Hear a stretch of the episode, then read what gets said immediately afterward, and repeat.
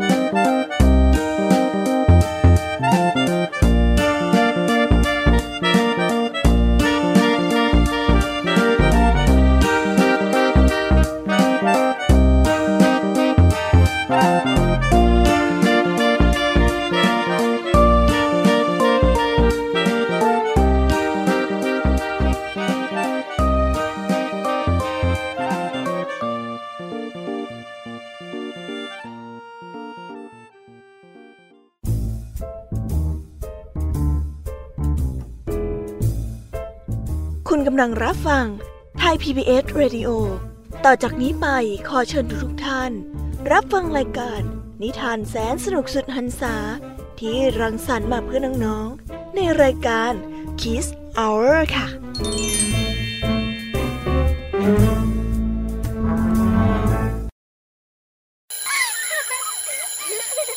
โรงเรียนเลิกแล้วกลับบ้านพร้อมกับรายการ Kids Hours โดยวัญญาชยโย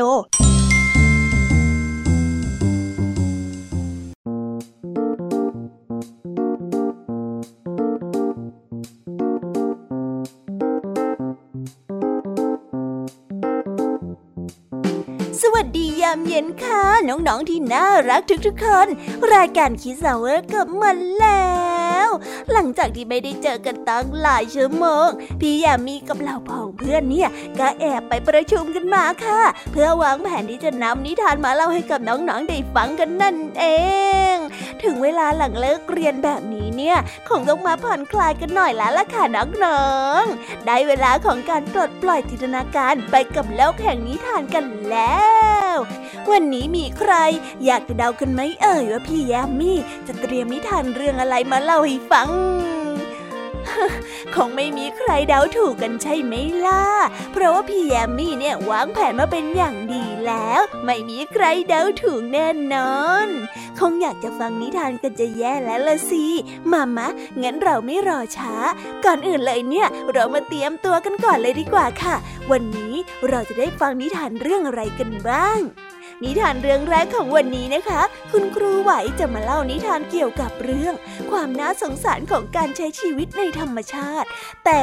เพื่อความอยู่รอดต่างก็ต้องมีการสูญเสียกับอีกหนึ่งเรื่องนั่นก็คือนิทานที่เกี่ยวกับความดื้อรั้นของชายหนุ่ม ที่ทำอะไรโดยไม่สนใจคำตักเตือนของผู้อื่น และไม่คิดวิเคราะห์ให้ดีเสียก่อน มารอฟังพร้อมกันสิคะว่า วันนี้เนี่ยคุณครูไหวจะนำข้อคิดอะไรมาฝากพวกเรากันบ้าง ส่วนวันนี้พี่แยมมี่ก็มาพร้อมกับนิทานเรื่องราวของอูดกับเทพจูปิเตอร์ ฝูงลิงกับงานรดน้ำต้นไม้ และหมีกับนักเดินทางทั้งสอง ส่วนเรื่องราวจะเป็นยังไงนั้น คงต้องรอให้น้องๆไปติดตามพร้อมๆกันนะคะ วันนี้ลุงทองดีกับเจ้าจ้อย มาพร้อมกับสำนวนไทยสุภาษิตคำว่า ดูหมิ่นถิ่นแคลนนั่นเอง เอ๊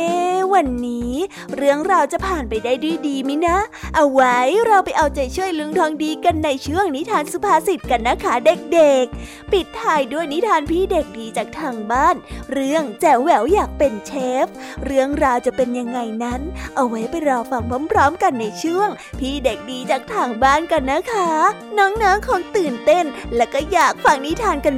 มากๆแล้วใช่ไหมล่ะ เอาเป็นว่าน้องๆพร้อมแล้วเนี่ย เราไปตะลุยโลกนิทานพร้อมๆกันเลยดีกว่าค่ะ เราไปกันเลย let's go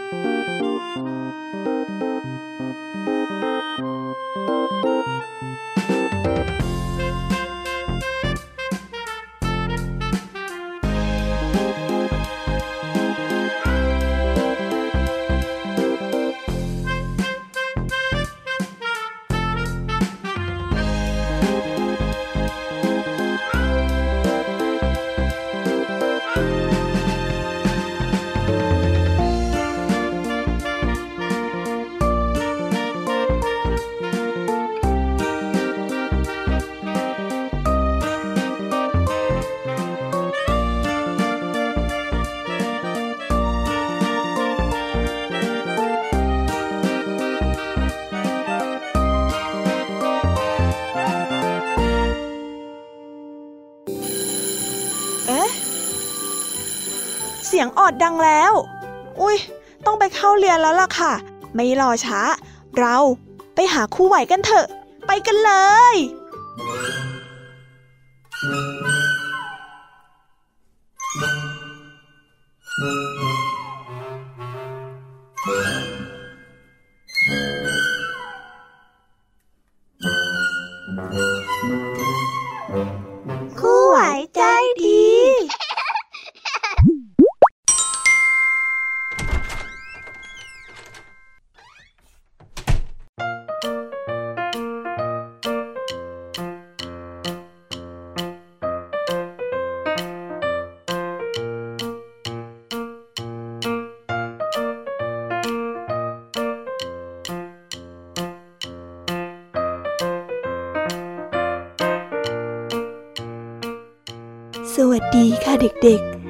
มาพบกับช่วงคุณครูไหวกันอีกแล้วนะคะ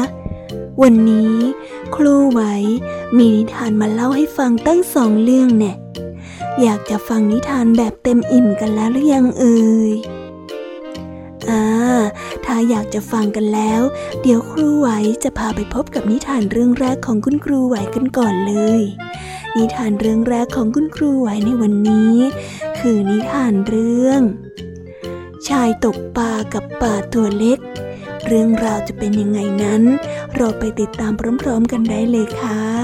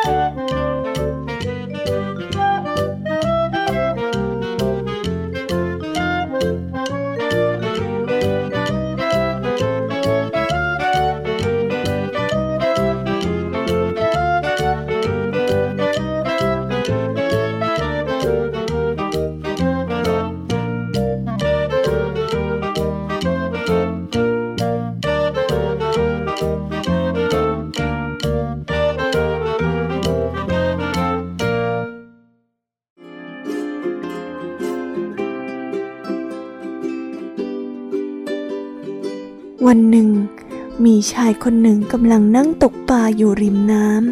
ำ เขาได้ตกแบบนี้อยู่เป็นประจำทุกวัน วันนี้ตกปลามาตั้งแต่เช้า จนพระอาทิตย์ใกล้จะตกแล้ว เขาก็ยังไม่ได้ปลามาแม้แต่ตัวเดียว ขณะนั้นเองก็มีปลาตัวหนึ่งกินเบ็ด เขาจึงรีบยกคันเบ็ดขึ้น ดูว่าปลาที่เขาได้ ใช้ความพยายามตกมาทั้งวันนั้น จะตัวใหญ่สักเพียงใด แต่ชายตกปลา ก็ต้องผิดหวัง เพราะปลาที่เขาได้มานั้น ตัวเล็กนิดเดียวปลาตัวเล็กนั้น จึงได้เอ่ยกับชายตกปลาว่าท่านโปรดปล่อยข้าไปเถิดข้าตัวเล็กแค่นี้เดียวเองนะ ท่านคงกินไม่อิ่มหรอก ไว้รอข้าโตกว่านี้นะ แล้วท่านก็ค่อยมาตกข้าไปกินใหม่นะ วันนี้ท่านปล่อยข้าไปเถอะนะ นะนะนะชายตกปลาจึงได้ตอบกลับเจ้าป่าตัวเล็กไปว่า ข้าจะเชื่อได้ยังไง ว่าเมื่อเจ้าโตแล้ว เจ้าจะกลับมาให้ข้าตกอีก ที่เจ้าพูดออกมาน่ะก็แค่เพราะความกลัวทั้งนั้น ข้ารู้ทันเจ้าหรอกหน้าเจ้าปลา ถ้าท่านไม่ปล่อยข้า ท่านก็จะโดนพี่น้องของข้าเล่นงานเอาได้นะ ปล่อยข้าไปเถอะ แล้วข้าจะให้อภัยท่าน นะ นะท่านชายตกปลา ลูกไม้เยอะซะจริงนะเจ้าปลาน้อย แต่ว่าถ้าข้าปล่อยเจ้าไปข้าก็คงจะโง่เต็มทีแล้วละเพราะข้าคงไม่มีหวังจะได้ตกปลาได้อีก และเจ้าก็คงไม่กลับมากินเบ็ดของข้าในครั้งต่อไปอีกเช่นกัน แต่ถ้าข้าเอาเจ้ากลับไปทำอาหารที่บ้าน อย่างน้อย ก็จะมีอาหารเพื่อประทังชีวิตไปได้อีกมื้อหนึ่งข้าขอโทษนะเจ้าปลา แต่ยังไงซะข้าก็ต้องนำเจ้ากลับไปกินอยู่ดี นิทานเรื่องนี้ก็ได้สอนให้เรารู้ว่า จงรีบคว้าสิ่งเล็กน้อยใกล้ตัว ดีกว่าหวังผลประโยชน์ในอนาคต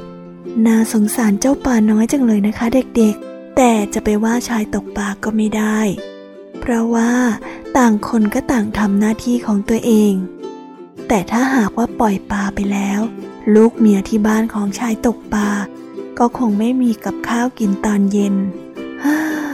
หนักใจจริง ๆ เลยนะคะ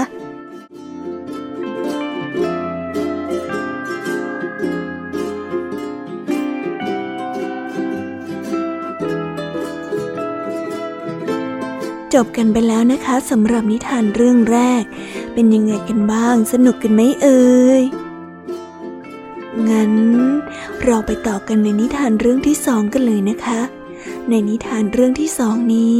คุณครูไว้ขอเสนอนิทานเรื่อง ชายหนุ่มกับต้นไผ่ เรื่องราวจะเป็นยังไงนั้น เราไปฟังกันได้เลยค่ะ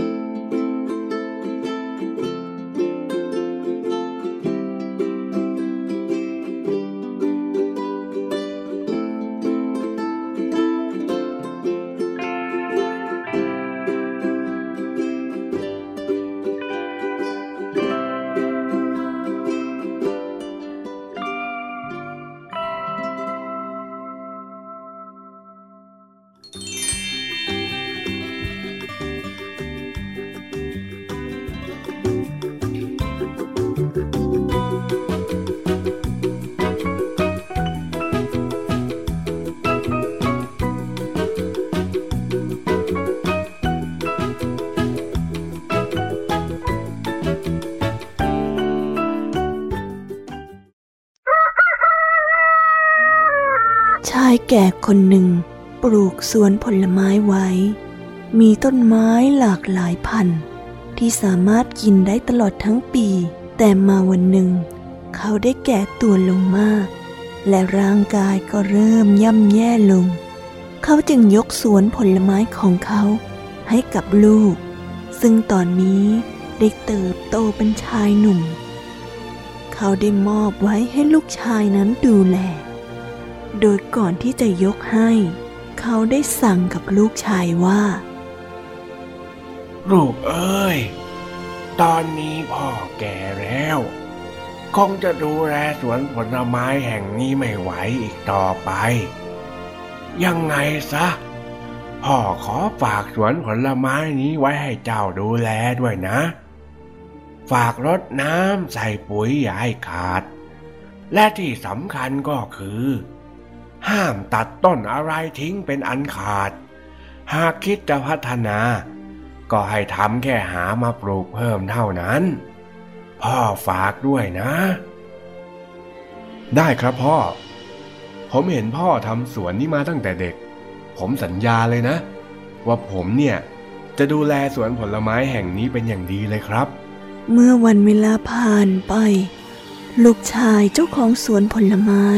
ก็ได้เดินมาเล่นแล้วก็เยี่ยมชมในสวนผลไม้ตามปกติ แต่จู่ๆเขาก็ได้สังเกตเห็นต้นไผ่ ที่ปลูกไว้รอบๆสวน แล้วเขาก็ได้คิดขึ้นว่า พ่อจะปลูกต้นไผ่พวกนี้ไว้ทำไมกันนะ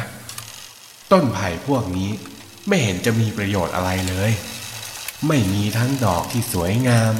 แล้วก็ไม่มีผลให้เก็บกินด้วยทำไมเราต้องปลูกมันไว้ด้วยก็ไม่รู้สิ สู้ตัดทิ้ง และเอาผลไม้อย่างอื่นมาปลูกซะยังจะดีกว่าอีก เมื่อคิดได้อย่างนั้นแล้ว เขาจึงได้สั่งให้คนงาน ช่วยกันตัดต้นไผ่ออกให้หมด หลายวันต่อมา เมื่อต้นไผ่รอบๆถูกโค่นจนหมดทำให้เหล่าสัตว์น้อยใหญ่ในป่าโดยรอบ ต่างสังเกตเห็นผลไม้ในสวนของเขา จึงพาเข้ามาขโมยกินผลไม้ของเขาทั้งหมด เหลือทิ้งไว้เพียงสวนที่ได้รับความเสียหายเป็นอย่างมาก ลูกชายเจ้าของสวนผลไม้ เขาเห็นเข้าดังนั้น จึงคิดขึ้นได้ว่าโธ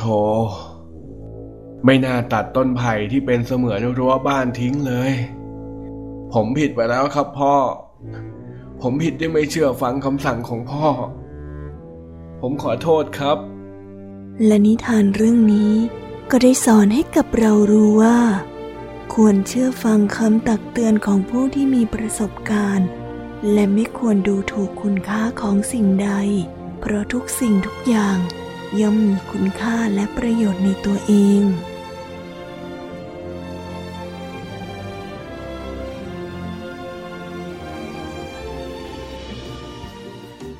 และแล้วเราก็จบกันไปแล้วนะคะกับนิทานทั้งสองเรื่อง ที่คุณครูไว้นำมาฝากกันในวันนี้ เป็นยังไงบ้างสนุกกันไหมเอ่ยงั้นคุณครูไหวขอส่งต่อเด็กๆ ให้ไปฟังนิทานในช่วงต่อไปกันเลยนะคะ เพราะว่าตอนนี้เนี่ย พี่ยามีก็คงรอเด็กๆกันอยู่ และคุณครูไหวก็ต้องขอกล่าวคำว่า สวัสดีค่ะ บ๊ายบาย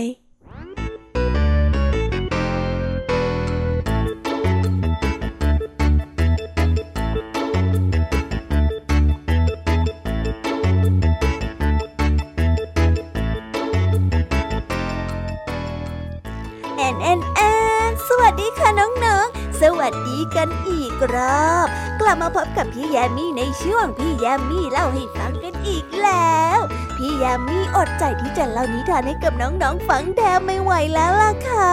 เอาเป็นว่าเราไปฟังนิทานเรื่องแรกของพี่แยมมี่กันเลยดีกว่านะคะ ในนิทานเรื่องแรกของพี่แยมมี่มีชื่อเรื่องว่าอูดกับเทพจูปิเตอร์ เรื่องราวจะเป็นยังไงนั้น เราไปฟังกันเลยค่ะ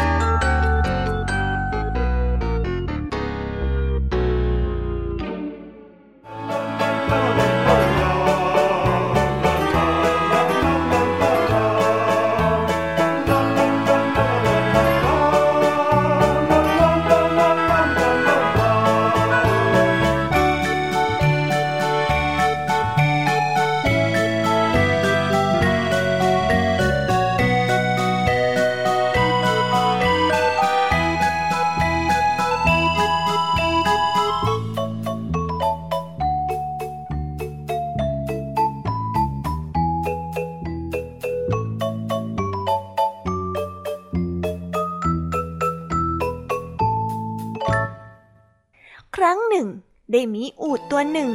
ซึ่งถูกสัตว์ต่างๆ เยาะเย้ยว่า เป็นสิ่งที่มีชีวิตที่อ่อนแอและไร้ประโยชน์ เพราะความที่มันไม่มีพละกำลังที่แข็งแรง หรือเขี้ยวเล็บอันแหลมคมไว้คอยปกป้องตัวเองเหมือนกับสัตว์ตัวอื่นๆ เจ้าอูดจึงได้เดินทางไปหาเทพจูปิเตอร์ด้วยความทุกข์ใจ แล้วได้กล่าวขึ้นมาว่า ท่านเทพจูปิเตอร์ ข้ามีเรื่องจะมาขอร้องเรียนต่อท่าน ได้โปรดฟังคำข้าด้วยเถิด ว่ายังไงหรือเจ้าอูดน้อย มีอะไร ไหนลองบอกข้ามาสิทำไมท่านช่างลำเอียงถึงเพียงนี้ข้าไม่มีกรงเล็บที่แหลมคม หรือแม้แต่เสียงขู่คำรามที่น่าเกรงขามเลยแม้แต่น้อยข้าอยากให้ท่าน มอบอาวุธและความเก่งกาจให้กับข้าบ้างจะได้ไหม เมื่อได้ฟังอูดพูดแบบนั้น เทพจูปิเตอร์ก็รู้สึกไม่พอใจเป็นอย่างมาก เลยได้ตอบกลับไปว่าข้าสร้างให้เจ้าเป็นผู้ที่มีความแข็งแกร่งที่สุดในทะเลทราย เจ้าจะรู้บ้างหรือไม่ ว่าบนผืนทะเลทรายนั้น ไม่มีใครจะแข็งแกร่งทนทานไปได้มากกว่าเจ้า แต่เจ้ากลับไม่เห็นคุณค่าของมันอย่างนั้นหรือ ก็ยังคงยืนยันคำเดิมว่า ต้องการที่จะมีพละกำลังและอาวุธที่ร้ายกาจเทพจูปิเตอร์จึงได้กล่าวว่าเจ้าอูดไม่ข้าไม่ต้องการแข็งแกร่งเพียงแค่ในทะเลทรายข้าอยากแข็งแกร่งในทุกๆทที่ ท่านต้องจัดการให้ข้าถ้าสิ่งนั้นคือความปรารถนาของเจ้าแล้วก็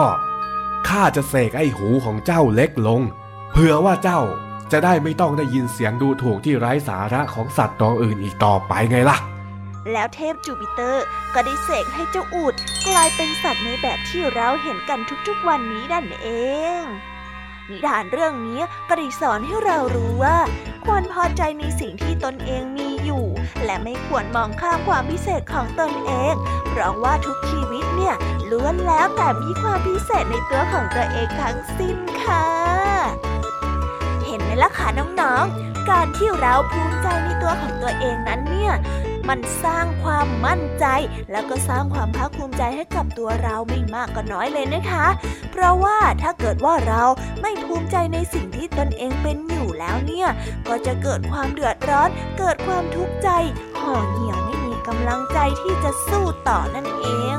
เอาเป็นว่าน้องๆของพี่ยามีต้องมั่นใจแล้วก็เชื่อมั่นในความสามารถของตนเองนะคะ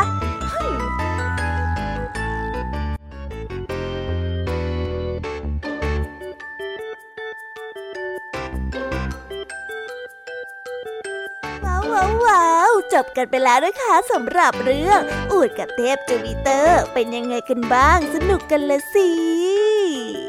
เอาเป็นว่าเราไปต่อกันในนิทานเรื่องที่สองของพี่ยามีกันเลยนะคะ ในนิทานเรื่องที่สองนี้พี่ยามีขอเสนอนิทานเรื่อง ฝูงลิงกับงานรดน้ำต้นไม้ สงสัยเหมือนกันใช่ไหมล่ะ ว่ามันเกี่ยวอะไรกัน งั้นเราไปฟังพร้อมๆกันในเรื่องกันเลยค่ะ ไปฟังกันเลย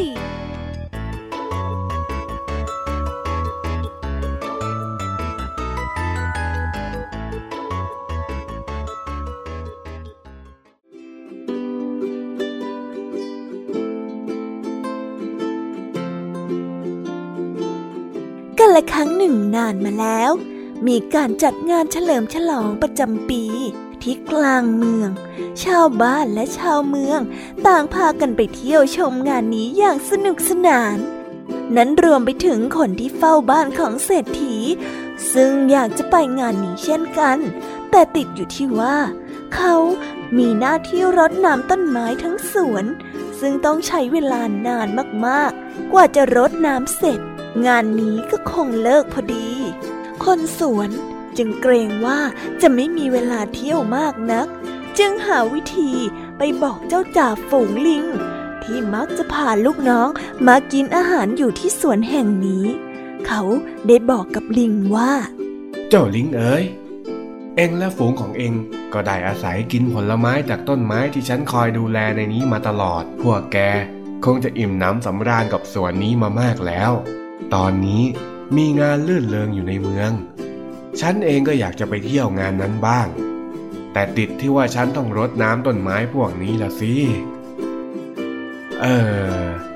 ถ้าฉันจะฝากให้พวกเองกับฝูงบริวารของเอง ช่วยรดน้ำต้นไม้ในสวนแห่งนี้แทนให้หน่อย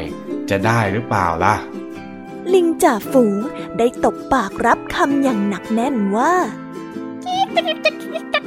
ได้สิ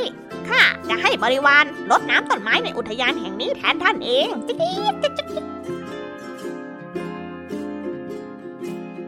ทันทีที่คนเฝ้าสวนไปแล้ว ลิงจ่าฝูงและลูกน้อง ก็รีบพากันมารดน้ำต้นไม้ แต่ลิงจ่าฝูงเห็นว่า ต้นไม้ในสวนแห่งนี้มีมากมาย และน้ำก็เป็นสิ่งที่หายากสำหรับพวกลิง พวกมันจึงกลัวว่าน้ำจะหมดไป แล้วก็จะไม่มีกิน เลยสั่งให้เหล่าลูกน้อง ถอนต้นไม้ขึ้นมาดูก่อนว่า รากของต้นไม้แต่ละต้นยาวแค่ไหน แล้วค่อยรดน้ำตามความยาวของราก จากนั้นเหล่าลิงจึงพากันถอนต้นไม้ในสวนแห่งนั้นเป็นการใหญ่ ฝ่ายคนสวนเมื่อเที่ยวจากงานรื่นเริงเสร็จ ก็กลับมา แล้วก็ยืนตาค้างกับภาพที่เห็น เพราะว่าสวนทั้งสวนตอนนี้กำลังถูกเจ้าลิงถอนต้นไม้ออกอย่างสนุกสนาน เขาถึงกับข่าวสุด และบอกกับตัวเองว่า โธ่ข้านี่มันโง่จริงๆทำไมถึงได้กล้าไว้ใจเจ้าลิงพวกนี้กันนะโถ ข้าคงต้องโดนลงโทษหนักแน่ๆเลยข้านี่มันผิดไปแล้วจริงๆ ที่นอกจากจะไม่รับผิดชอบหน้าที่แล้ว ยังไปไว้ใจเจ้าพวกลิง ให้มาดูแลสวนแทนอีกสวยซะแล้วเรา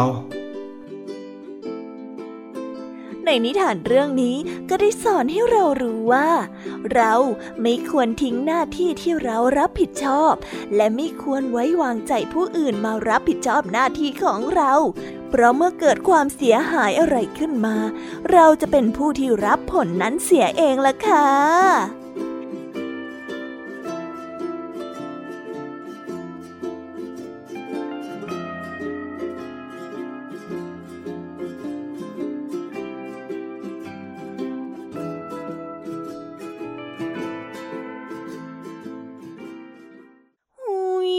จบไปแล้วนะคะสำหรับนิทานทั้งสองเรื่อง เป็นยังไงกันบ้างสนุกกันไหมเอ่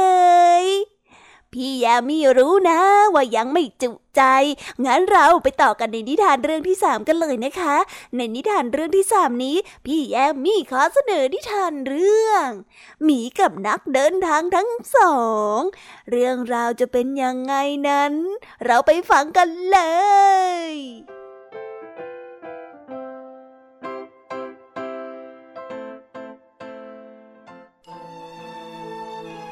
กันละครั้งหนึ่งนานมาแล้ว เช้าอันแสนสดใส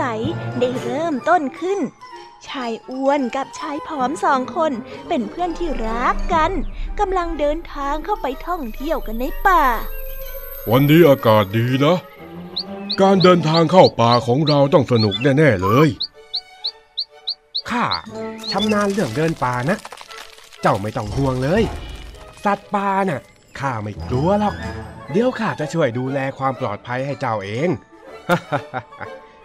เจ้าเตรียมอาหารมาเผื่อข้าด้วยแล้วใช่ไหม ข้าเตรียมมาเรียบร้อยแล้วสหาย เราไปกันเถอะ ไปไปไปกันเถอะ เมื่อเดินเข้าไปได้ระยะหนึ่ง ทันใดนั้นก็ได้เจอเข้ากับหมีตัวใหญ่ อยู่บนเส้นทางของพวกเขา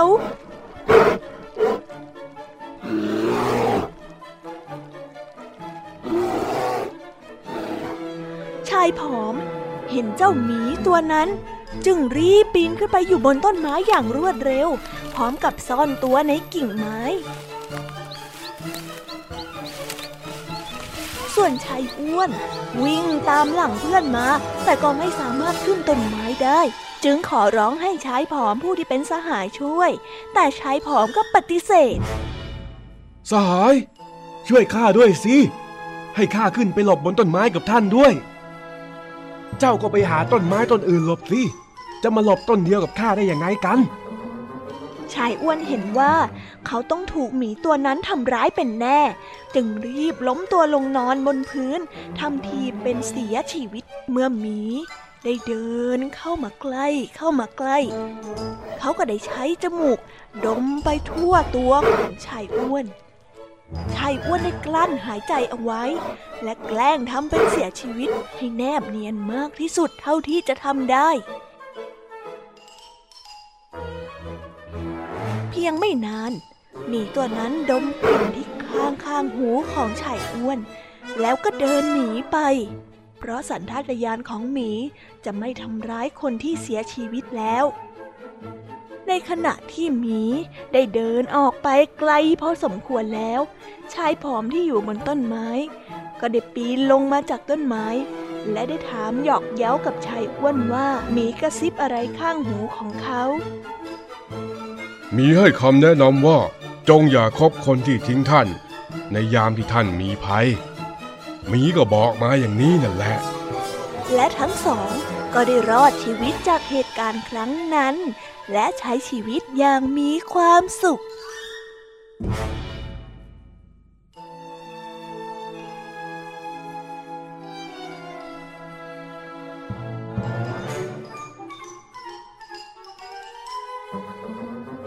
นิทานเรื่องนี้สอนให้รู้ว่า ความทุกข์ยากเป็นเครื่องทดสอบความจริงใจของมิตร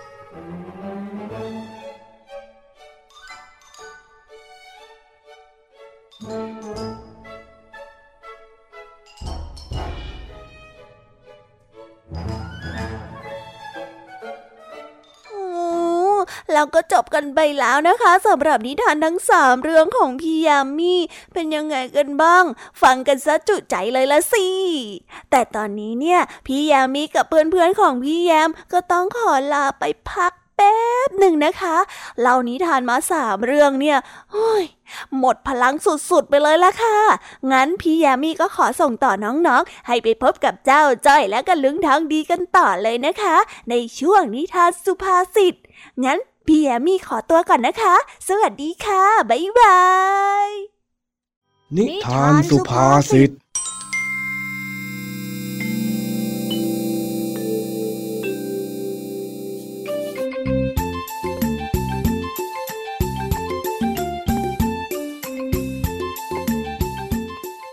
ฮือลุงน้องดี ลุงเก็บเงินทองของบ้านเราไว้ตรงไหนอะจ๊ะ จ้อยอะจะเอาไปอวดไอ้ดำมัน เออ เดี๋ยวนะเดี๋ยวนะ นี่ไปโดนอะไรมานะฮะทำไมถึงได้โกรธฉุนเฉียวขนาดนี้ล่ะเจ้าจ้อย ก็ไอ้ดำนะเซ มันว่าจ้อยว่าบ้านเราจนไม่มีตังค์ที่จะซื้อของเล่นดีๆ เหมือนมัน มันมาดูถูกบ้านเราเลยนะ เดี๋ยวเดี๋ยวเดี๋ยว บ้านเราก็ไม่ได้จนขนาดนั้น แล้วอีกอย่าง บ้านไอ้เจ้าดำมันก็ไม่เห็นจะรวยอะไรเลย มันมีปาก มันก็พูดไปเรื่อย เองจะไปโกรธทำไมล่ะเจ้าจ้อย ใจเย็นๆลูกใจเย็นไม่จ้อยไม่เย็นอะไรทั้งนั้นน่ะ มันดูถูกหมุนถิ่นแทนจ้อย จ้อยไม่ยอมหรอกๆฮะ ตะกี้เองพูดว่าดู ดูอะไรนะ ดูถูกหมุนถิ่นแทนไงล่ะลุง ลุงนี่ไม่เข้าใจสำนวนไทยอีกแล้ว แม่ไอ้จ้อย มันต้องใช้คำว่า ดูหมิ่นถิ่นแคลนต่างหากแล้ว นั่นแหละ ดูหมิ่นถิ่นแคลนก็ได้ มันพูดว่าอะไรจ้อยก็โกรธทั้งนั้นแหละ มานี่มานี่ มานั่งใจเย็นๆก่อน และรู้ไหมว่าดูหมิ่นถิ่นแคลนเนี่ย มันแปลว่าอะไร รู้จ้ะมันแปลว่า คนที่มาดูถูกว่าบ้านเราจนยังไงล่ะ ไม่ใช่ไม่ใช่ มันไม่ใช่อย่างนั้นซะทีเดียว ดูหมิ่นถิ่นแคลนเนี่ย มันแปลว่า การดูถูกฐานะของคนอื่น ด้วยการเหยียดหยามต่างหาก และถ้าเรารู้ว่า ฐานะเราเองก็ไม่ได้แย่ขนาดนั้น แล้วเราจะไปคิดไปโกรธกับคำดูหมิ่นเหล่านั้นทำไมล่ะไอ้จ้อย ไหนอะลุงเก็บเงินไว้ตรงไหนอะจ้อยจะเอาไปให้มันดูเดี๋ยวนี้แหละอะเอาเงินไปให้แล้วยังไงต่อ เอาไปให้เขาดูแล้วเองจะทำยังไงต่อไหนบอกลุงสิ เออจ้อยก็ไม่รู้เหมือนกันจ้ะ อืม งั้นมานี่ เดี๋ยวลุงจะเล่าอะไรให้ฟัง เพื่อว่าจะได้ใจเย็นๆ ลดความวู่วามลงมาบ้าง กาละครั้งหนึ่ง มีนกนิสัยไม่ดีตัวหนึ่ง ชอบพูดจ้าว่าร้ายให้กับสัตว์อื่นๆ เหยียดยามดูหมิ่นคนอื่นไปทั่ว ไม่ว่ามันจะบินไปทางไหน ไปพบไปเจอกับใคร มันก็มักจะว่ากล่าวคนอื่น ว่าไม่ดีเท่ากับตัวมัน พอมันบินไปเจอเต่า มันก็ว่าเจ้าเต่าเนี่ยคลานช้าต่วมเตี่ยม เสียเวลา บินไปเจอกับวัว ก็หาว่าวัวเนี่ย ตัวใหญ่ลุ่มล่าม บินไปเจอมด ก็ว่าเจ้ามดตัวเล็กไร้ประโยชน์ บินไปเจอเจ้ากบ ก็หาว่าเจ้ากบเนี่ยมีเสียงร้องที่อับปลักษ์เจ้านกตัวนี้ เลยไม่เป็นที่ชื่นชอบของสัตว์ตัวใดในบริเวณนั้นเลย แล้วอยู่มาวันหนึ่ง เจ้านกก็บินไปติดกับดักที่มนุษย์วางไว้ที่กลางนาเข้า มันติดอยู่แบบนั้นและบินไปไหนไม่ได้ บังเอิญเจ้าเต่าเดินผ่านมา เจ้านกก็จึงร้องขอความช่วยเหลือ แต่เต่าตอบมาว่า ตัวเต่าเองน่ะ เดินช้า เดินได้ไม่เร็วทันใจของเจ้านกหรอก เจ้านกควรจะไปให้คนอื่นช่วย แล้วเจ้าเต่าก็เดินลับตาไป สักพัก วัวเดินมา เจ้านกเจอเข้า ก็เลยร้องขอให้ช่วยอีก แต่เจ้าวัวก็ตอบปฏิเสธ เพราะว่าเจ้าวัวเนี่ยมันตัวใหญ่ลุ่มล่าม จะให้ช่วยแกะกับดักอันนิดเดียวนี่ก็คงช่วยไม่ได้ เจ้าวัวก็เลยตอบปฏิเสธแล้วหนีไปอีกหนึ่งตัว เจ้านกก็เลยยังไม่ได้รับความช่วยเหลือ สักพักมีฝูงมด เดินมา นกจึงร้องขอความช่วยเหลืออีกรอบ แต่พวกมดก็ตอบว่า ข้ามันตัวเล็กไร้ประโยชน์เกินไป คงช่วยอะไรไม่ได้หรอก แล้วมดก็เดินผ่านไป นกน้อยที่ติดกับดักก็เริ่มจะถอดใจยอมแพ้กับชะตาชีวิต แต่พอตกดึก เจ้ากบก็ออกมากระโดดโลดเต้นแถวนั้น ด้วยความหวัง เจ้านกจึงร้องขอความช่วยเหลือ และขอโทษที่เคยบอกว่ากบมีน้ำเสียงที่อับปลักษณ์ แต่สายไปเสียแล้วคำขอโทษไม่มีผล เจ้ากบตอบกลับมาว่าจะว่าไปแล้ว เจ้าอาจจะเสียงไพเราะกว่ากบอย่างข้านะ เจ้าลองร้องเรียกสัตว์ตัวอื่นดูสิ เพื่อจะมีคนมาช่วย แล้วกบก็กระโดดหนีไป นกน้อยได้แต่นั่งเสียใจกับความผิดของตน ที่เคยเอาแต่ดูหมิ่นเหยียดยามผู้อื่น จนทำให้ตัวเองต้องลำบากและไม่เป็นที่รักของใครอย่างนี้ เข้าใจอะไรจากนิทานเรื่องนี้ไหมเจ้าจ้อย เข้าใจจ้ะคนที่ดูถูกหมุนถิ่นแทนจะไม่มีใครรักใช่ไหมจ๊ะ เออ เอากับมันสิ เหมือนจะเข้าใจ แต่ก็เหมือนว่าจะไม่เข้าใจเช่นกัน จอยเอ้ย คนเราเนี่ยไม่ควรดูหมิ่นถิ่นแคลนใครรู้ไหม และคนที่ทำแบบเนี้ยก็จะไม่มีใครรัก ดูอย่างไอ้ดำที่มันมาว่าเอง เองโกรธมัน เดี๋ยวมันก็ไปว่าคนอื่น แล้วคนอื่นก็จะโกรธมันเหมือนกัน สุดท้ายมันก็จะไม่มีใครครบต้องเล่นคนเดียว ทีนี้เองยังจะเอาเงินไปอวดมันอยู่ไหม เอาจ้ะแต่จอยจะไม่เอาไปอวดไอ้ดำแล้วจอยอะจะเอาไปซื้อน้ำแข็งใสหวานหวานๆกิน เพื่อให้จอยใจเย็นลงดีกว่า ขอตั้งหน่อยนะลงทางดีนานาจอยจะเอาไปซื้อน้ำแข็งใส เออ เอาเอาเอาไป เอาเอาเงินไป ซื้อมาเผื่อลุงด้วยก็แล้วกัน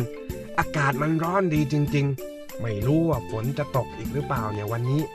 เออไปรีบไปรีบมานะ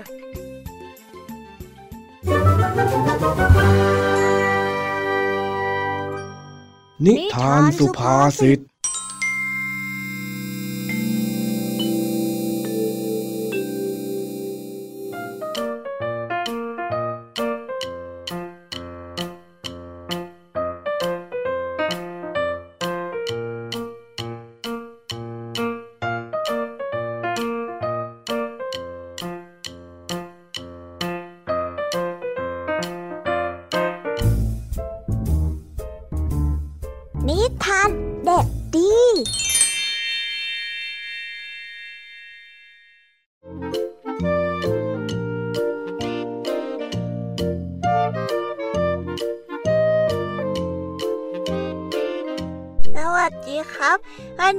บกับพี่เด็กดีอีกเช่นเคยนะ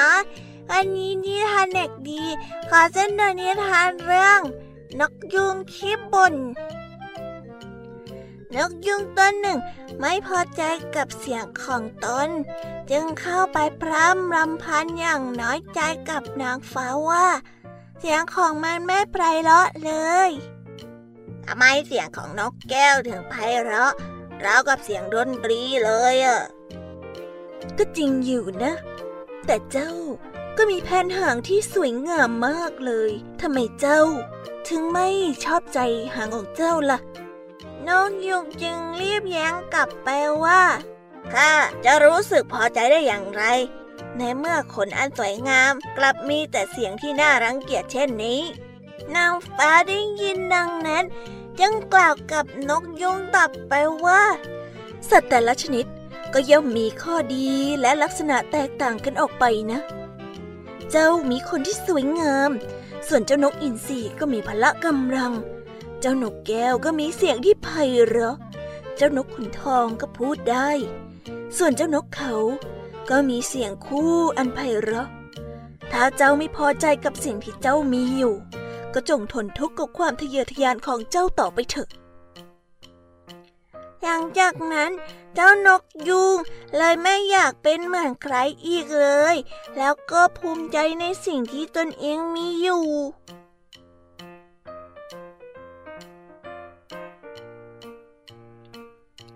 นิทานเรื่องนี้สอนให้รู้ว่า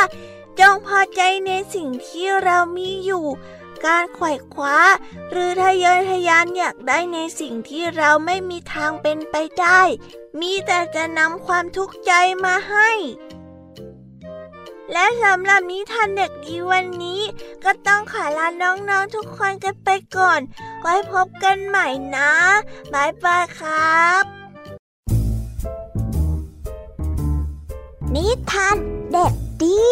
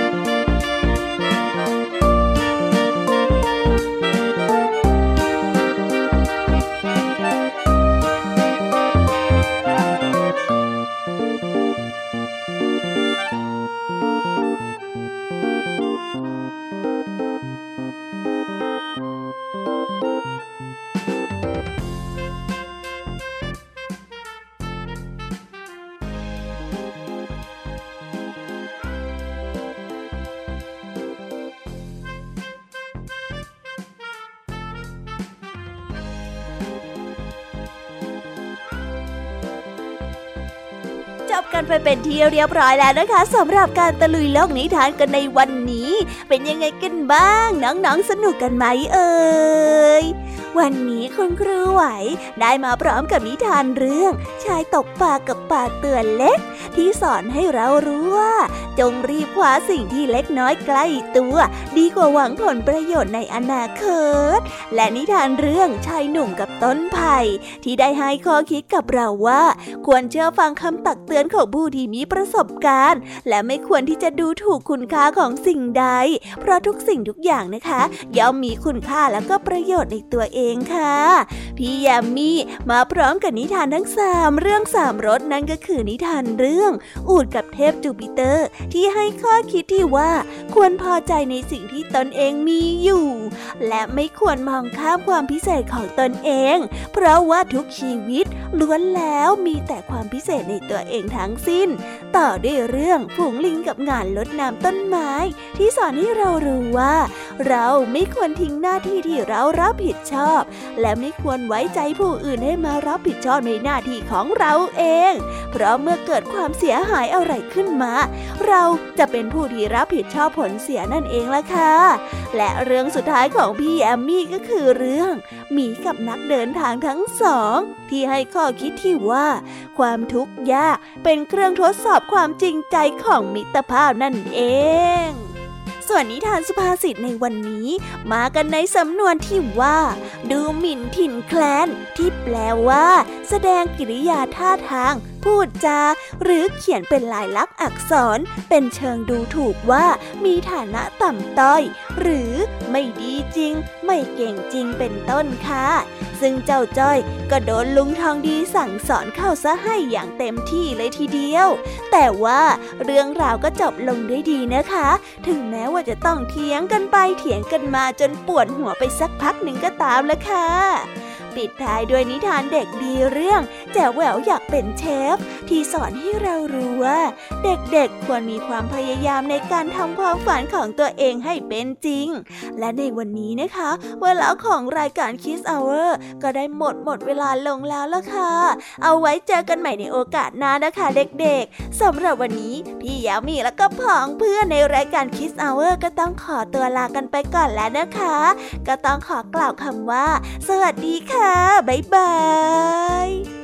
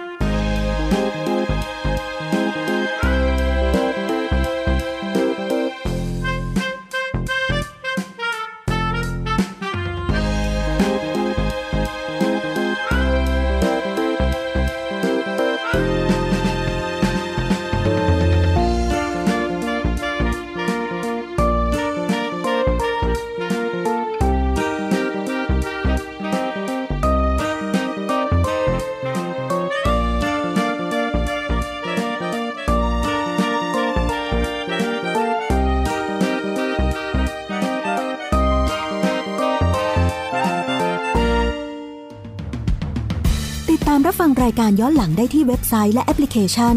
ไทย PBS Radio ไทย PBS Radio วิทยุข่าวสารสาระ เพื่อสาธารณะและสังคม